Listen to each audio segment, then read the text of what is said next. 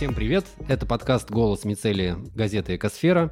Меня зовут Григорий Белоусов, и у меня в компании Вика Мызникова, редактор сайта.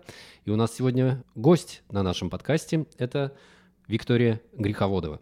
Я думаю, Виктория, вы представитесь сами, кто вы, чем вы занимаетесь в проекте. Привет! Привет. Привет, привет всем. Ты запоздала, поздоровалась. Окей. Всем привет. Я координатор по работе с партнерами в фонде «Второе дыхание» и экоадепт. О, расскажи, что такое экоадепт. Мне кажется, наши слушатели еще не знают такого слова. Это очень ёмкое и удобное представление, которое подразумевает под собой, что я веду экологичный образ жизни на протяжении нескольких лет. Насколько я могу судить, я веду экологичный образ жизни уже пятый год. О, это серьезный стаж. Мне кажется, нашим слушателям стоит взять это слово на заметку, так что если вы ведете уже экологичный образ жизни какое-то время, тоже можете смело называть себя экоадептами, правильно? Да, все верно. Ну, лучше не воруйте. Это, конечно, не я придумала, но можно так. То есть это такой бренд, да? Да, отчасти. Хорошая идея. Я с ним согласилась. Ну, мы можем еще об этом позднее поговорить, о том, какие есть экологичные привычки, да, и лично у Виктории, может быть, у сотрудников второго дыхания. Хотелось бы начать просто с того, чем вы занимаетесь, и как-то, чтобы вы подробнее рассказали о вашей деятельности. Что такое фонд «Второе дыхание»? Мы часто слышим это название. Mm-hmm. Много акций, которые проходят в партнерстве со «Вторым дыханием». Но хотелось бы из первых уст услышать, что это за проект, и чем вы занимаетесь, и когда он начал свою работу, из чего. Отличный вопрос. Спасибо. Фонд «Второе дыхание» — это крупнейшая некоммерческая организация. Появился фонд в две тысячи пятнадцатом году. Это крупнейшая некоммерческая организация, которая занимается приемом одежды, ее сортировкой, перераспределением и переработкой. Соответственно, наша команда развивает эту инфраструктуру приема ненужной одежды уже шесть лет.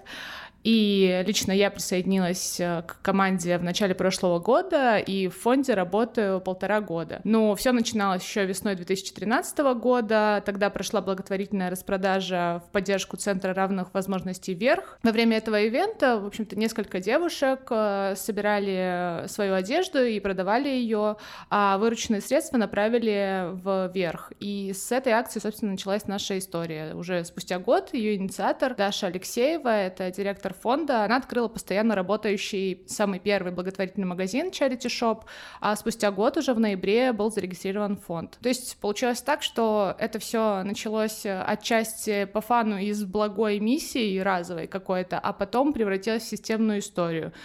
То есть в самом начале нашей целью был сбор вещей в хорошем состоянии для их перепродажи, потому что, ну, и прибыль там направлялась на благотворительность.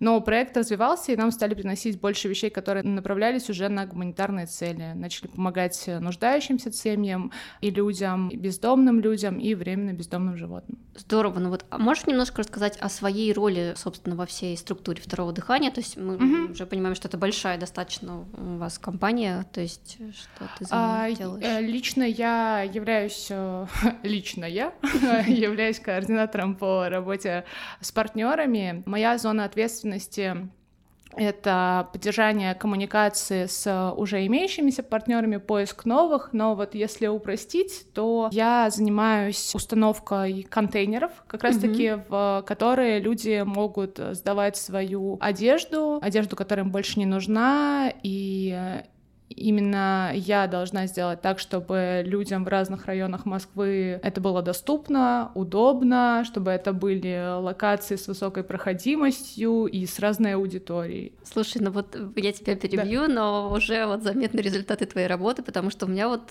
только в этом году рядом с домом появился контейнер, вот там есть такой Рогожский рынок, и вот я mm-hmm. очень прям обрадовалась, что у нас там появился контейнер, куда можно было донести вещи, это реально прям очень близко, так что, в общем, спасибо тебе. Что я сама рада, что мы появились mm-hmm. на Рогожском, mm-hmm. поэтому mm-hmm. я думаю, что контейнеров будет становиться все больше. А, и лучше искать адреса контейнеров именно на нашем сайте второе точка ру, потому что, да, мы есть на других картах, например, но лично на сайте информация обновляется mm-hmm. гораздо оперативнее. Хорошо, может быть, тогда немного поговорим о каких-то глобальных вещах, связанных с вещами, да, и с тем, что происходит с переработкой, утилизацией сейчас в России, в мире, да, какие актуальные mm-hmm. тренды вообще, как эта индустрия себя чувствует э, сегодня, да, и какое ваше место вот э, в этом?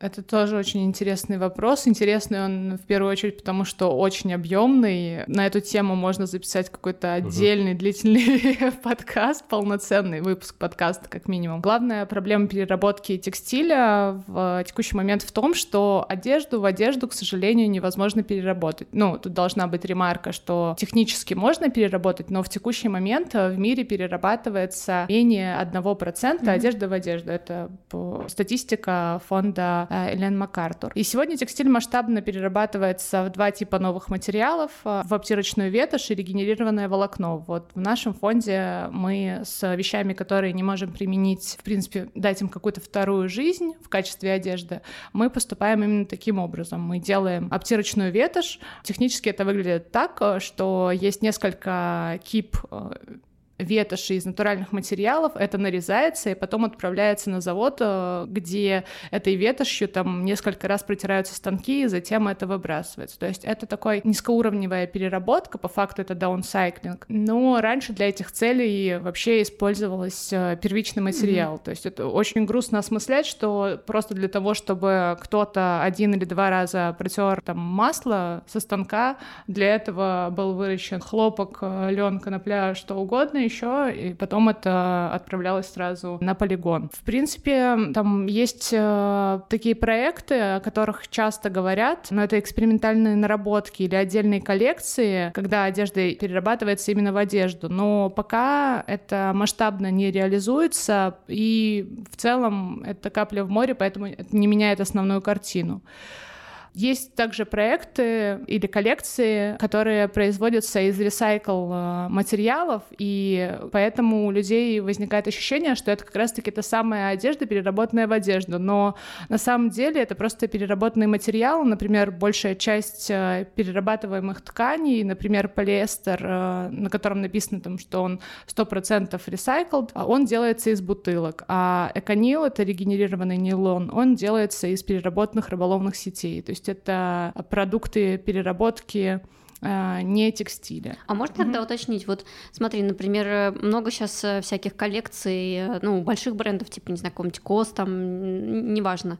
Ну, в целом, а, реально. Да, да, и у них рынке. Там джинсы, допустим, да, которые, они говорят, что они из переработанного хлопка. То есть это тоже, получается, не одежда? Или это все-таки вот тот один процент, который перерабатывается? Это хороший вопрос. Нужно рассматривать в каждом частном случае все отдельно, потому что коллекция от коллекции отличается, даже, ну, пусть в том же масс-маркете. Но чаще всего это именно одежда из переработанных бутылок. И я знаю несколько коллекций, но... которые сдел... на которых указано, что это переработанный деним, но на самом деле там очень маленький процент переработанной джинсы, а в основном это но не это текстиль странно, переработанный. Если они сделаны из хлопка из в составе, да, да, да, просто, ну, если в составе написано mm-hmm. хлопок, то... Нет, mm-hmm. я думаю, что mm-hmm. когда указывают э, переработанный хлопок, и есть отдельно коллекции, mm-hmm. которые указаны, что они произведены из органического хлопка, и я очень сильно надеюсь, что это на самом деле mm-hmm. так. Ну, то есть пока э, в этом вопросе очень мало прозрачности, и сложно mm-hmm. на самом деле это отследить. Вот, Вика, ты рассказывала, что э, одежду превращают либо в обтирочную ветошь, mm-hmm. либо в регенерированное волокно. регенерированное волокно. Не расскажешь, как вот второе используется? Uh, да, регенерированное волокно uh, обычно используется в строительстве в качестве шумоизоляции, теплоизоляции, uh, или порой из регенерированного волокна делают uh, матрасы. Oh. А мы, мы в фонде из регенерированного волокна делаем чехлы для ноутбуков. Если кому-то интересно, то их можно приобрести в нашем чарити-шоп на Новокузнецкой. Они пользуются реальным спросом, и большинство коллег носят свои маки в этих чехлах. У меня нет мака, я не ношу. Слушай, ну это какой-то, какая-то Apple диктатура получается, если они только на маке. Мне кажется, вам а, стоит рассмотреть это, другие. Это тоже был но пилот, это тоже. И сейчас делают mm-hmm. для ноутбуков с разной диагональю. Это все в процессе. Здорово. Я пока не сдаюсь, не покупаю новые ради этого.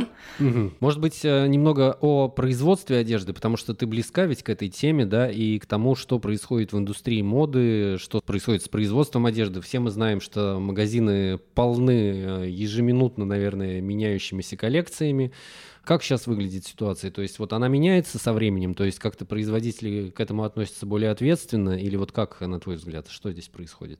На мой взгляд, масс-маркет ведет себя так же, как и вел, только позиционирует... То есть он выдает коллекции с той же частотой, с какой делал это раньше, только некоторые коллекции называет экологичными и продает их, и не всегда поясняет за состав, если так грубо можно сказать, потому что в одном известном магазине продаются футболки из, например, органического хлопка, не без эко-сертификата, поэтому, когда ты задаешь вопрос, ответ ты не получаешь, и сложно сказать, что это на самом деле это органический хлопок. Но что здесь можно делать? Можно попробовать не голосовать рублем за одежду из масс-маркета, не поддерживать производителей, которые часто шьют коллекции и заставляют нас перепотреблять. Но не то чтобы заставляют, но они угу. очень сильно... навязываются. Да, ты, угу. твой выбор, приобретать это или нет,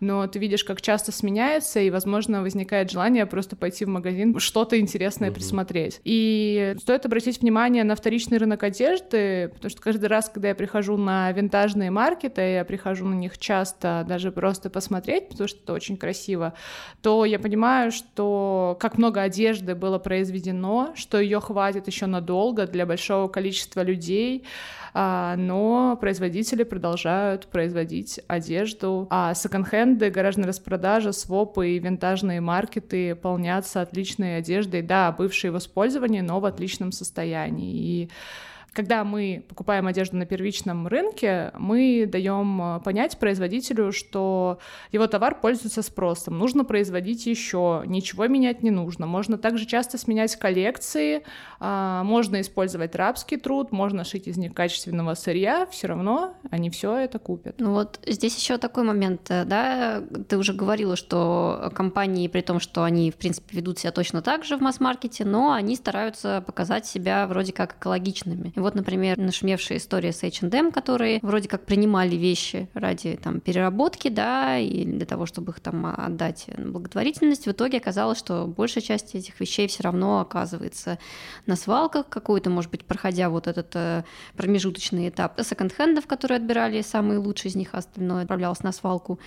Как вообще, почему получилась такая ситуация, да, то есть, казалось бы, такой глобальный бренд, ты, многие ожидают от того, что они будут какую-то на себя ответственность брать и ответственно подходить, потому что у них вроде как репутация должна быть, да, но тем не менее, как бы, такие вещи происходят. Вот тебе кажется, почему, в принципе, так, такое возможно? Mm. Мне кажется, что такое возможно, потому что не все проекты мультипликативны, хотя этот кажется таким, но есть сбор в других странах, и он идет отлично. В России он пошел не очень... как бы экологично ответственным способом. Нам на самом деле нередко в первое время задавали вопросы об эйч энд эм. Ну, мы с эйч энд эм работаем параллельно, они принимают вещи от своих клиентов в магазинах, мы, собственно, ставим свои контейнеры, работаем с другими брендами, которые тоже постепенно вводят программы take-back в магазинах. Ну, то есть на наших операционных процессах по факту ситуация с эйч энд эм, она никак не отразилась, но для нас важно по-прежнему, что люди пытаются разобраться, как эта система должна работать, почему она работала именно так, в чем отличие вообще моделей эйч энд эм и, например, нашей.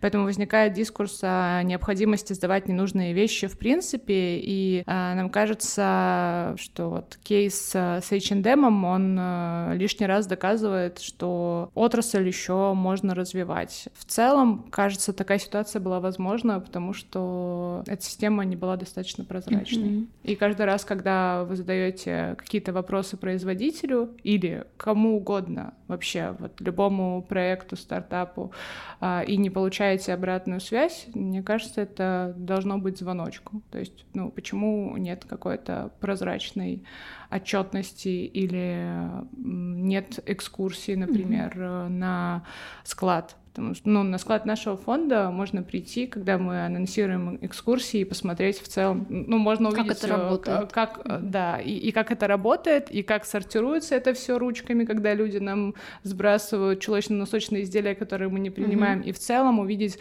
сколько тонн у нас а, на складе текстиля. И когда я только устраивалась на работу, для всех сотрудников, в принципе, есть экскурсия, и я пришла на склад, и вот тогда осознаешь mm-hmm. проблему с текстилем. Просто открываешь рот и так... А, вот, а сколько. вот сколько, да. И, и сколько, ну, а, как это? Очень много, но ну, в среднем в месяц, только благодаря нашим контейнерам, мы собираем около сто тонн. Поэтому в, в месяц? год... Да. По всей России? А, Или в Москве? Это в Москве преимущественно, то есть есть mm-hmm. еще и в других регионах. Естественно, поэтому, когда просто слышишь сухой факт о том, что ежегодно в России накапливается около mm-hmm. двух миллиардов тонн текстиля, ты, ну да, mm-hmm. да, внушительно, но я же не могу Непонятно, это осмыслить. Да, да. А когда ты приходишь и видишь это своими глазами, то понимаешь, и можно присвистнуть. И, в принципе, понимаешь, сколько у людей одежды, которая не используется, но она в отличном состоянии, она может послужить mm-hmm. другим этой же одежды еще. Ну, то есть это десять таких плотно набитых фур по десять тонн каждая, сто тонн одежды в месяц, так получается? Ну, в зависимости от размера фуры. Ну, в среднем, да, средний такой большой такой грузовичок, скажем, да? десять а, таких да. больших грузовиков одежды в месяц. Ну, в общем, действительно внушительный автопарк получается бэушной одежды. Давай все-таки mm-hmm. вернемся тогда к структуре второго дыхания. Ты говоришь, что вот есть в Москве, но есть еще где-то в регионах. А можешь рассказать, вот, ну, сколько, чтобы люди представляли просто, сколько у вас в Москве да. точек, сколько mm-hmm. в целом в России, где можно найти? Да, конечно. В текущий момент у нас семьсот пятьдесят пять контейнеров в пятидесяти шести регионах России, и в Москве лично наших пунктов приема их около ста двадцати трёх в текущий момент. Я говорю около, потому что мы, например, вот устанавливаем новый на рынке, но вывозим из какой-то локации другой, поэтому ну, из-за замены их может быть сейчас там на один меньше, на один больше. Но помимо того, что у нас есть собственные контейнеры, мы сотрудничаем с ритейлом в Москве и как раз-таки во всех этих пятидесяти шести регионах. Мы сотрудничаем с Levi's, Uniqlo, Love Republic, Henderson и другим крупным ритейлом. Поэтому в, в этих магазинах установлены контейнеры, в которые также любой желающий может прийти и сдать свою одежду. А во второе дыхание, скорее про магазины, если говорить, то мы присутствуем в Москве, в Костроме, Ярославле и Ростове-Великом. Но это не означает, что вот перечисленные города — это вот такая небольшая зона нашего присутствия. Вот благодаря именно партнерам мы присутствуем в пятидесяти шести регионах. Ну вот э, ты говоришь, да, сто тонн одежды, правильно, да, в месяц. Но, наверное, нужно огромное количество людей, да, чтобы что-то, ну, эту одежду, во-первых, собрать с точек из контейнеров, потом ее там отвезти, потом отсортировать на... Ну, то есть у вас, наверное, у вас сколько вот сортировочных центров, как, много mm-hmm. ли людей нужно, чтобы это вот... всю эту одежду обработать как-то, все равно же приходится, да, все. Да, mm-hmm. конечно. Mm-hmm. Вначале, я думаю, Даша не подозревала, насколько разрастется mm-hmm. вообще, что это будет ее детищем, как оно разрастется и как быстро будет развиваться команда и сам проект. В текущий момент в магазинах нет отдельно. У нас э, лучше разделить. В фонде работает пятьдесят человек, а в магазинах тридцать-тридцать два, насколько я помню. А, то есть, э, если мы считаем и магазин, и магазины, и фонд, то у нас порядка восемьдесят человек трудоустроено в текущий момент. Сортируем мы все в Москве, на складе во Владыкино, сортируем все вручную, поэтому требуется очень много сотрудников склада, это грузчики, сортировщицы, водители, ну, которые помогают осуществлять нам логистику, и в офисе, конечно, у нас тоже достаточно человек. Фандрайзеры, координаторы по работе с партнерами, координаторы по благотворительности, которые помогают уже развивать каждое свое направление. Но одного склада пока хватает, да, вам или вы думаете, может быть, еще? У нас огромный склад, я, к сожалению, операционный директор, не подскажу его размеры, но да, его в текущий момент хватает, он Ну ты же там была, огромен. Да? Ну, ну, ну, огроменный, ну то есть как огромен, с чем сравнить можно?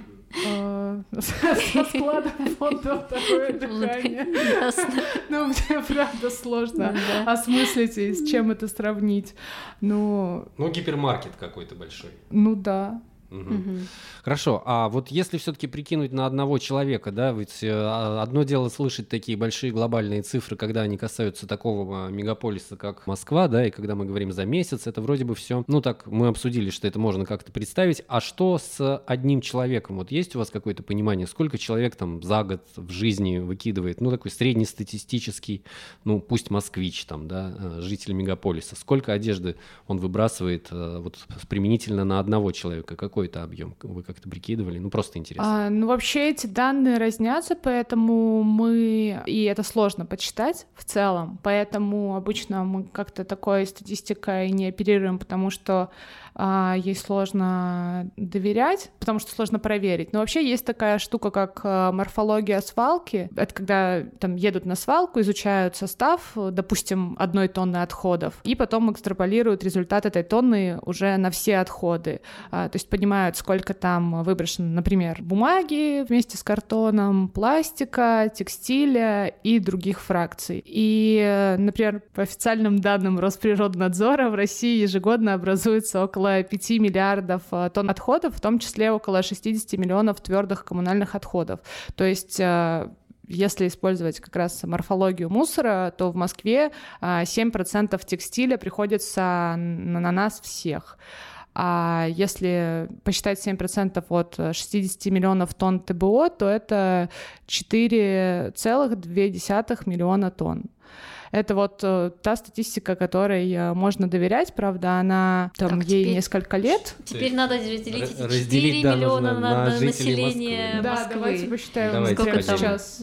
Ну, и четыре на двенадцать. По крайней мере, это те данные, которые внушают э, мне доверие. Угу, так, угу. Сколько у нас получается? четыре разделить на двенадцать получается ноль целых тридцать три сотых. Ну, то есть треть тонны получается на... триста тридцать килограмм на человека в год? Ну, нет, нет, наверное, тридцать три килограмма. Ну, ну, поч... ну, это в целом э, интересные данные. Это получается... триста килограмм. Ну да, триста килограмм. Ну вот часто я слышу от двухсот до двухсот пятидесяти, но uh-huh, я uh-huh. пытаюсь осмыслить, насколько это релевантно для среднестатистического uh-huh, человека. Uh-huh. То есть, кажется, много. Да, смягчаем углы. Кажется, много. Но да, например, что это за человек? То есть нам нужно понимать портрет человека. Это там экоадепт, который покупает изредка одежду и в секондах, или это обычный человек? Ну, на мой взгляд, обычный человек же тоже не потребляет в таком объеме. А может быть, я чего-то не знаю, потому что, может быть, я живу в своем эко-пузыре. Может быть, нет, нет, мне кажется, это нам нужно очень постараться, чтобы выбросить триста килограмм одежды. Ну что такое вот человек, допустим, едет куда-то, да, берет с собой чемодан, сколько в нем? Ну, двадцать килограмм. Кладет, ну, двадцать килограмм, ну, допустим, одежды. Ну, то есть это вполне себе такой нормальный гардероб, двадцать килограмм. десять чемоданов, да, годовой, да, запас. У нас, ну, отличная арифметика.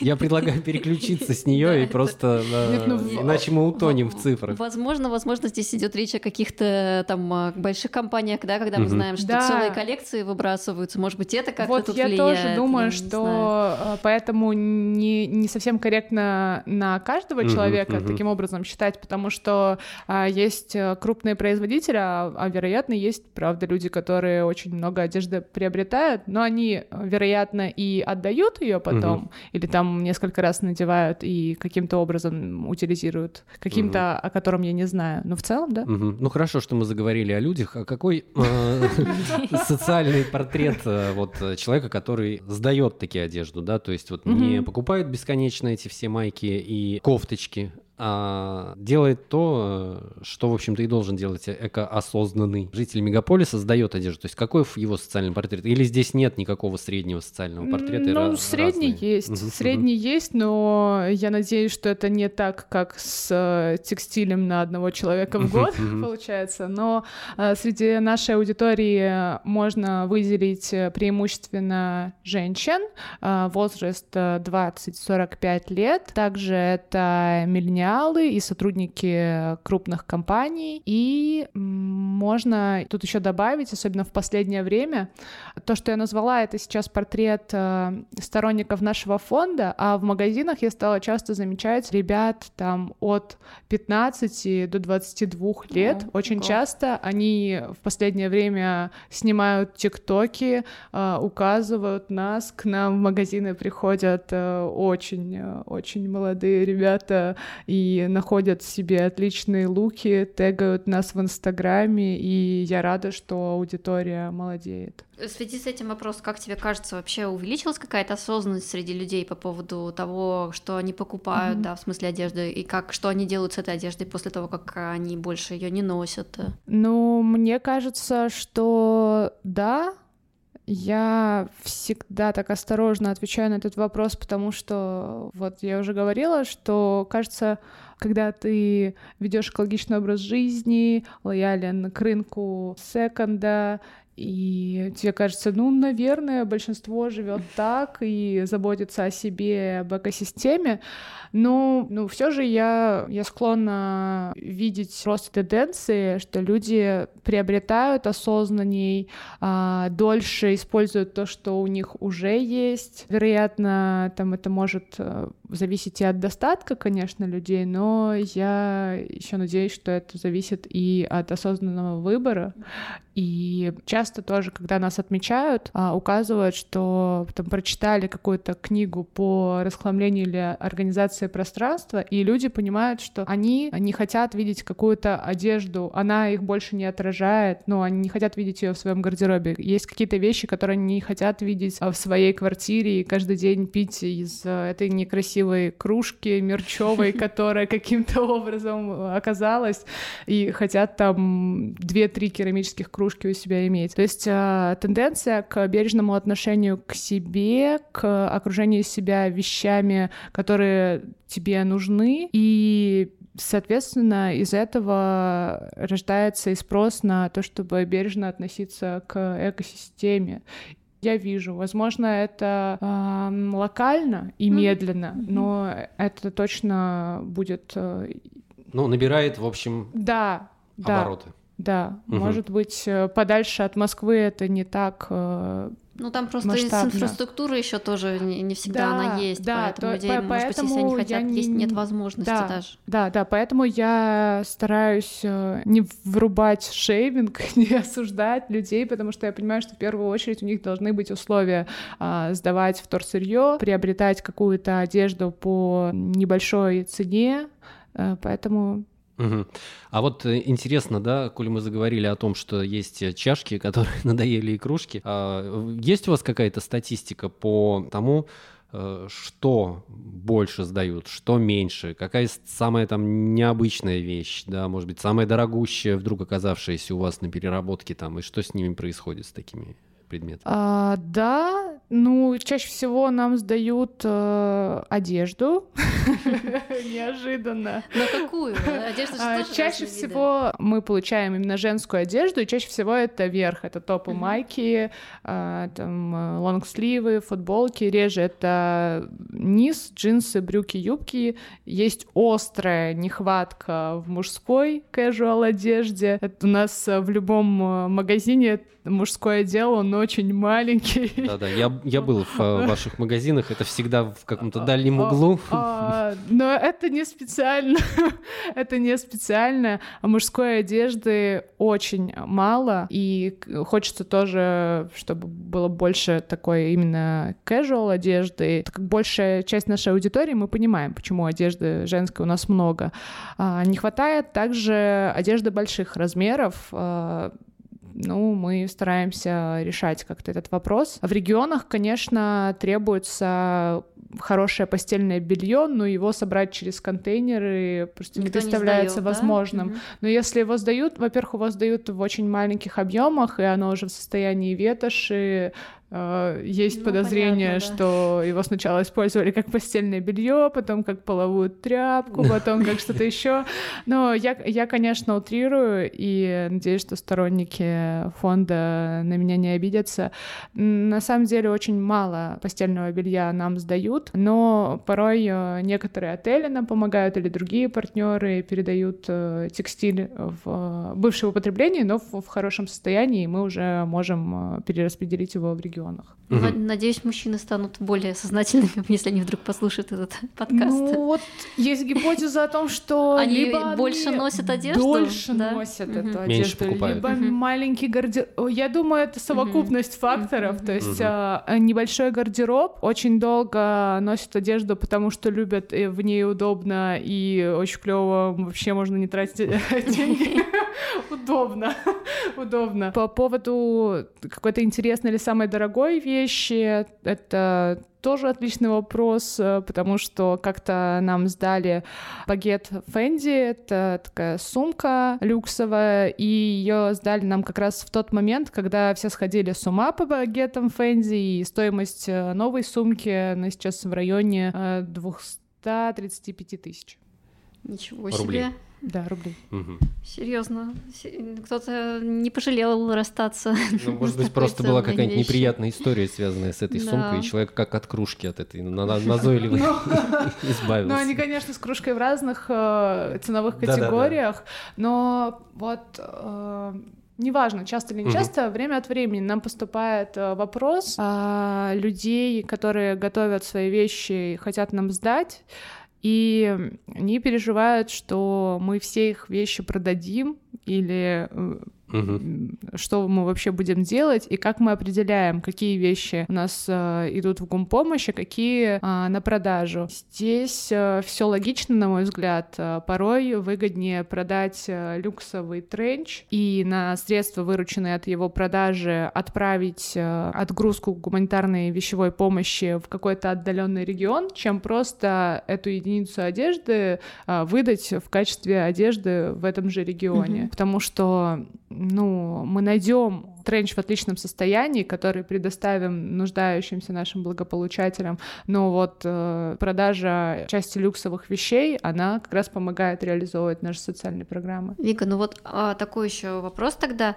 Можешь описать примерно путь вещи, да, от контейнера, что потом происходит? То есть как вот вот она поступила в контейнер, mm-hmm. ее больше не видит владелец, все, он с ней расстался, что дальше?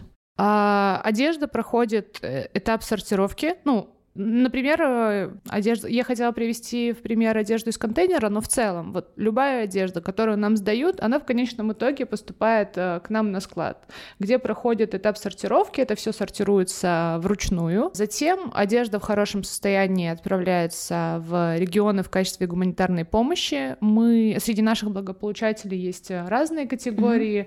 Mm-hmm. Это в основном малоимущие семьи, семьи люди с ВИЧ-положительным статусом, статусом, наркопотребители, бездомные люди, женщины, вышедшие из мест лишения свободы или находящиеся в текущий момент в колониях, и временно бездомные животные. Часть вещей в хорошем состоянии мы продаем в наших благотворительных магазинах секонд-хендах в Москве, в Костроме, в Ярославле, в Ростове-Великом. Средства от продажи, вот, как я уже говорила, помогают нам реализовывать наши социальные программы.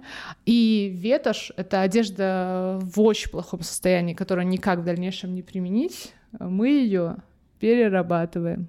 Вот еще такой момент. Вы просите сдавать одежду в пакетах, да, упакованную все-таки. Ну, что, что с этими пакетами потом происходит? Они отправляются на переработку, как mm-hmm. картон. Порой нам сдают в коробках, в ящиках mm-hmm. одежду, и это все мы перерабатываем. Ну, собственно, как и вторсырье в офисе мы собираем, и все это отправляем на переработку. Но в офисе мы очень много фракций собираем. А, отлично, что ты сказала про пакеты, потому что это важное требование. В целом, одежду перед тем, как нам сдать, лучше постирать, высушить, положить в плотно завязанный пакет. С чем mm-hmm. это все связано? Одежда должна быть сухой, потому что если вы на радостях расхламляете хламления постираете одежду и чуть влажную положите в наш контейнер, то есть вероятность, что все сто килограмм в этом контейнере, если они тоже без пакетов, и вы бросили мокрую одежду без пакетов, это все заплесневеет. заплесневеет, будет очень плохо пахнуть, и все сто килограмм отправятся на полигон, к сожалению. Да, то есть ну, мы то не что-то, сможем что-то все сделать. Равно приходится выбрасывать, да, наверное? А, да, когда случаются mm-hmm. такие ситуации, и это mm-hmm. очень грустно. Поэтому мы всегда и везде, и в коммуникационных материалах, и ну, это не лишнее, поэтому мы напоминаем, что базовое правило — одежда чистая, сухая и в пакете. Также у нас, так как я говорила, что у нас очень много контейнеров, что одежда в пакете, это помогает нашим коллегам из отдела логистики быстрее выгружать одежду, чем если бы она была без пакетов, то есть грузчик вместе с водителем в каждом контейнере просто перекладывал бы всю эту одежду в, в, в грузовик, угу.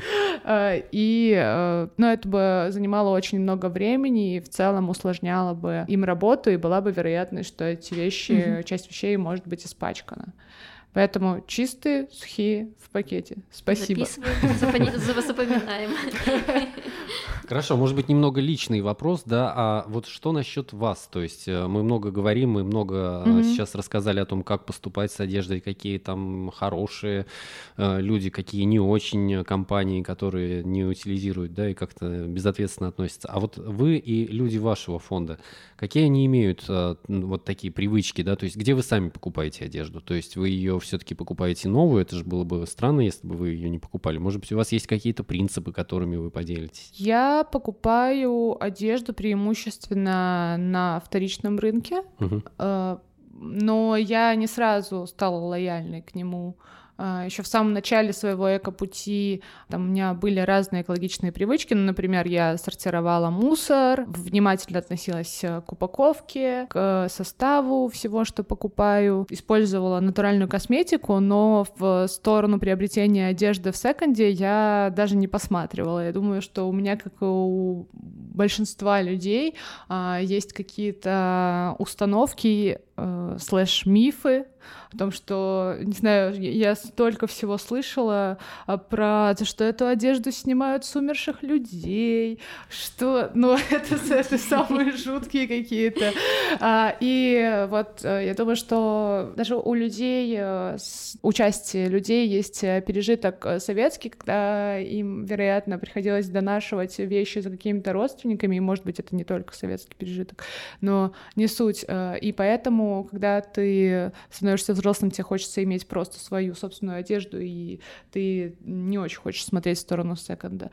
Но, в общем, я вела экологичный образ жизни, была вся такая эко и социально ответственная, но одежду покупала все равно в, в обычных магазинах. Но в какой-то момент я пошла на своп-вечеринку. Это вечеринки обмена одеждой в хорошем состоянии, бесплатно. Там есть разные правила, но не стоит, я думаю, сейчас в это вникать. Суть в том, что ты приносишь одежду в хорошем состоянии, ты можешь ее просто оставить, можешь взять что-то взамен, неважно, никто никого не обязывает. И вот на этой своп-вечеринке я нашла отличный лук себе, базовый, там такой серый красивый джемпер и юбка, их ношу до сих пор, они идеально выглядели, и я поняла, что вещи, которые были в употреблении, это вообще не означает, что они в ужасном состоянии, у них какой-то, а, не знаю, будет странный запах или что-то еще. Нет, это обычная вещь, которая выглядит хорошо, сидит на мне хорошо. И как раз примерно в тот же период я пошла в магазин Charity Shop на Новокузнецкой. А, я тогда еще не работала в фонде. И мне понравилось, что я могу там найти очень много базовой одежды. Хотя в секонд-хендах довольно сложно найти именно базовую. И я так стала туда ходить. Не знаю, ну вот у меня, наверное, такое предубеждение по поводу секондов, что там сложно что-то найти, потому что обычно как бы ты теряешься, ну, вещи mm-hmm. не классифицируются, потому что понятно, что они все разные, да, то есть и часто это какие-то достаточно, ну, такое вот, ну, они достаточно плотно как-то вместе упакованы, ты просто, тебе сложно что-то выбрать, то, что тебе подходит, да, в отличие от там обычного магазина, где у тебя там, вот у тебя видна коллекция, да, ты, mm-hmm. ты как-то вот понимаешь, может быть, есть какие-то ты, поскольку часто уже, да, покупаешь одежду преимущественно в, на винтаж, то, может быть, какие-то есть лайфхаки в этом смысле, как вот как найти себе что-то. Как сразу да. прийти к этим вешалкам и взять ту да. вещь, ну или хотя бы некоторые, которые, возможно, тебе потенциально подойдут? Или это неизбежный процесс, нужно все перелистать, вот все эти нет, вешалочки? Нет, можно исследовать разные инстаграм-аккаунты как раз-таки винтажных проектов и ходить, наверное, в их... Ну, то есть тут не получится какого-то универсального совета, чтобы вообще не потратить времени на это.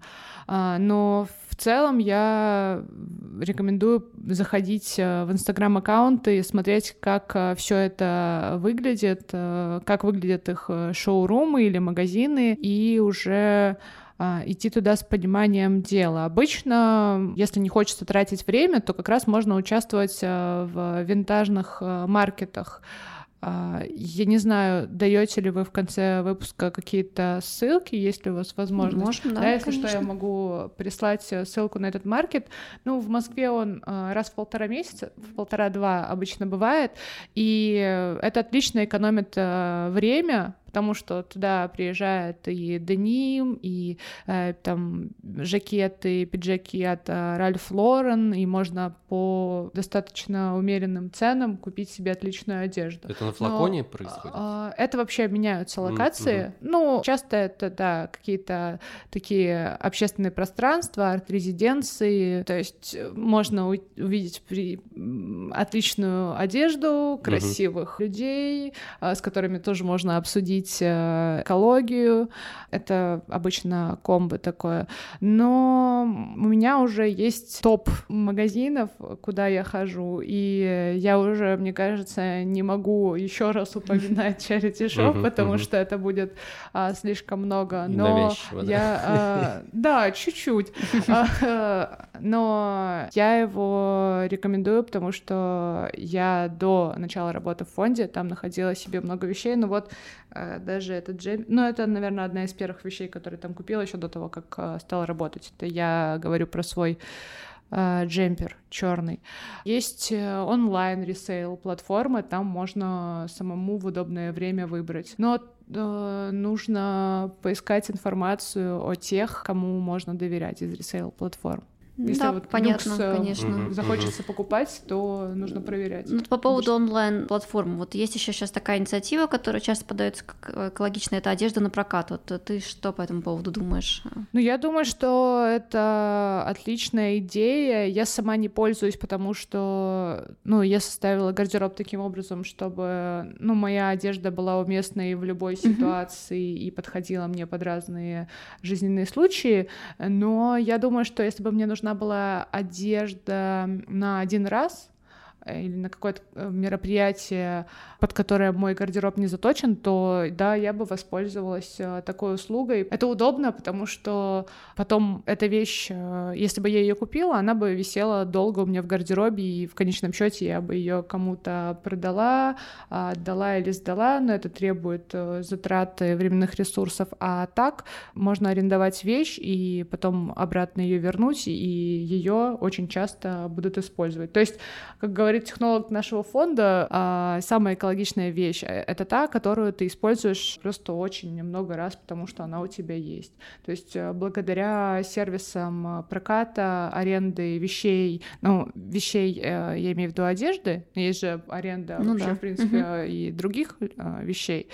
Это как раз эти сервисы, они продлевают жизнь этим вещам, и они не два раза, раз в год используются, а очень часто. То есть это оправдывает их существование, если можно так сказать. А вот я, насколько знаю, есть, говоря о восстановлении вещей, да, и о бесконечном их ресурсе, у вас есть какое-то направление, да, где вы учите тому, как восстанавливать вещи. Речь идет о чем? Штопать что-то, пришивать пуговицы, или это какие-то да, другие штуки? Ну, апсайклинг, может быть? Да, это и то, и другое, и третье. У нас на Алексеевской, на Годовикова шесть есть общественная мастерская, куда может прийти вообще любой желающий и либо принять участие в наших мастер-классах, которые есть обычно mm-hmm. по апсайклингу одежды, там есть разные, лучше следить за расписанием на сайте второе точка ру, либо просто прийти самостоятельно и починить одежду там с помощью швейной машинки, каких-то других еще инструментов. То есть не это... обязательно зашивать, mm-hmm. можно самому отшивать, вот если там закончил недавно курсы, mm-hmm. какие-то кройки и шитья, или просто появилось вдохновение и хочется что-то шить, то это можно прийти к нам и попробовать. Угу. То есть это не а просто теория, да? А, не просто теория, но угу. и возможность. Да, но научить это преимущественно на мастер-классах, потому mm-hmm. что если это не мастер-класс, то это такой формат свободного посещения, когда человек может воспользоваться вот машинками и другими средствами, которые у нас mm-hmm. есть, но то есть он, он самостоятельно уже выполняет mm-hmm. какую-то работу. Ясно. Ну и, наверное, мы уже приближаемся к завершению. У нас есть такой традиционный вопрос для всех гостей. Это про то, какая недавняя экологическая новость вызвала у тебя наиболее сильные эмоции, неважно, положительные, отрицательные, просто какие-то нейтральные, не знаю, удивления, там еще что-то. Угу. Ну, мозг так устроен, что он положительный не особо любит запоминать. Он такой, да-да-да, приятно, но запомню я что-то очень грустное. С моим случилось так же. первого сентября я увидела новость об отлове дельфинов в бухте Тайцзи в Японии. В общем, если совсем сократить эту историю, то семья дельфинов проплывала мимо берегов Японии и была поймана, и теперь этих дельфинов, к сожалению, сделают рабами индустрии развлечений, и они будут жить в двадцатиметровом бассейне, хотя за день на воле дельфин проплывает mm-hmm. около ста шестидесяти километров. Думаю, что в конце нужно было что-то радостное, но это была последняя новость, которая меня очень эмоционально вовлекла, и, ну, это грустно. Насколько я знаю, там вот в этой бухте она давно славится там своими вот такими практиками, когда дельфинов отлавливают. Это действительно огромная проблема. Так что вот, да, давайте... Это, это реально актуальная mm-hmm. проблема, и случается такое, что крупные блогеры еще оправдывают это и подают это под соусом того, что этих животных на самом деле спасли. Ну вот, ну не убили же, да. Давайте да. порадуемся, что да, их рыба... что рыбаки ча- не, не этих, поймали. Часть mm-hmm. этих дельфинов была убита. А, ну но... что ж, спасибо, спасибо. Я думаю, мы больше не будем расспрашивать о том, что запомнилось из экологической повестки, опасаясь, что услышим еще что-нибудь грустное. Я могу лишь посоветовать иногда заходить к нам на сайт, чтобы почитать в том числе и не грустные, какие-то позитивные новости из мира экологии на экосфере точка пресс. Вот про дельфинов мы не писали, но, может но быть, в стоит... целом мы писали и про, ну, про, про, про эту подобную... бухту. Да, про да. бухту мы писали, что там вот у них постоянно какие-то проблемы, так что, в общем, да, нужно оставаться, как это, экологически сознательными и такие вещи не оправдывать. Ну и не пропускать наше внимание, в общем-то, это наша единственная возможность привлечения внимания, да, так, чтобы людям все-таки было немножечко не по себе от этого. И эти случаи не проходили мимо. Но все-таки хотелось бы что-нибудь хорошее в конце нашего подкаста. Ну, а... мне кажется, хорошее — это то, что есть такой фонд, как «Второе дыхание», который перерабатывает, спасает, отправляет на благотворительность и перерабатывает огромное количество одежды. Я надеюсь, что у вас также успешно продолжатся дела, и что получится еще больше масштабировать. Позитивные новости, они обычно какие-то локальные, локальные, я их вижу в рабочем чате, когда а, в нашем центре выдачи одежды в Костроме какие-то семьи улыбаются, позируют и радуются, что они получили новую одежду. Вот это очень ценно. И тогда ты понимаешь, а, точно, я же для этого устанавливаю контейнеры и ищу новых партнеров, чтобы эти люди с этим трехлетним мальчиком на руках были такие радостные. Вот а, тогда радуешься. Все не зря. Спасибо, это действительно приятно. Спасибо, Вика. За... Спасибо, что пригласили. Была рада с вами поговорить. Это был подкаст «Голос Мицелия». И его ведущий Григорий Белоусов. Виктория Мызникова. И у нас в гостях сегодня была... Виктория Греховодова. Спасибо еще раз большое. Спасибо. До свидания. Всем пока. Подписывайтесь, ставьте лайки.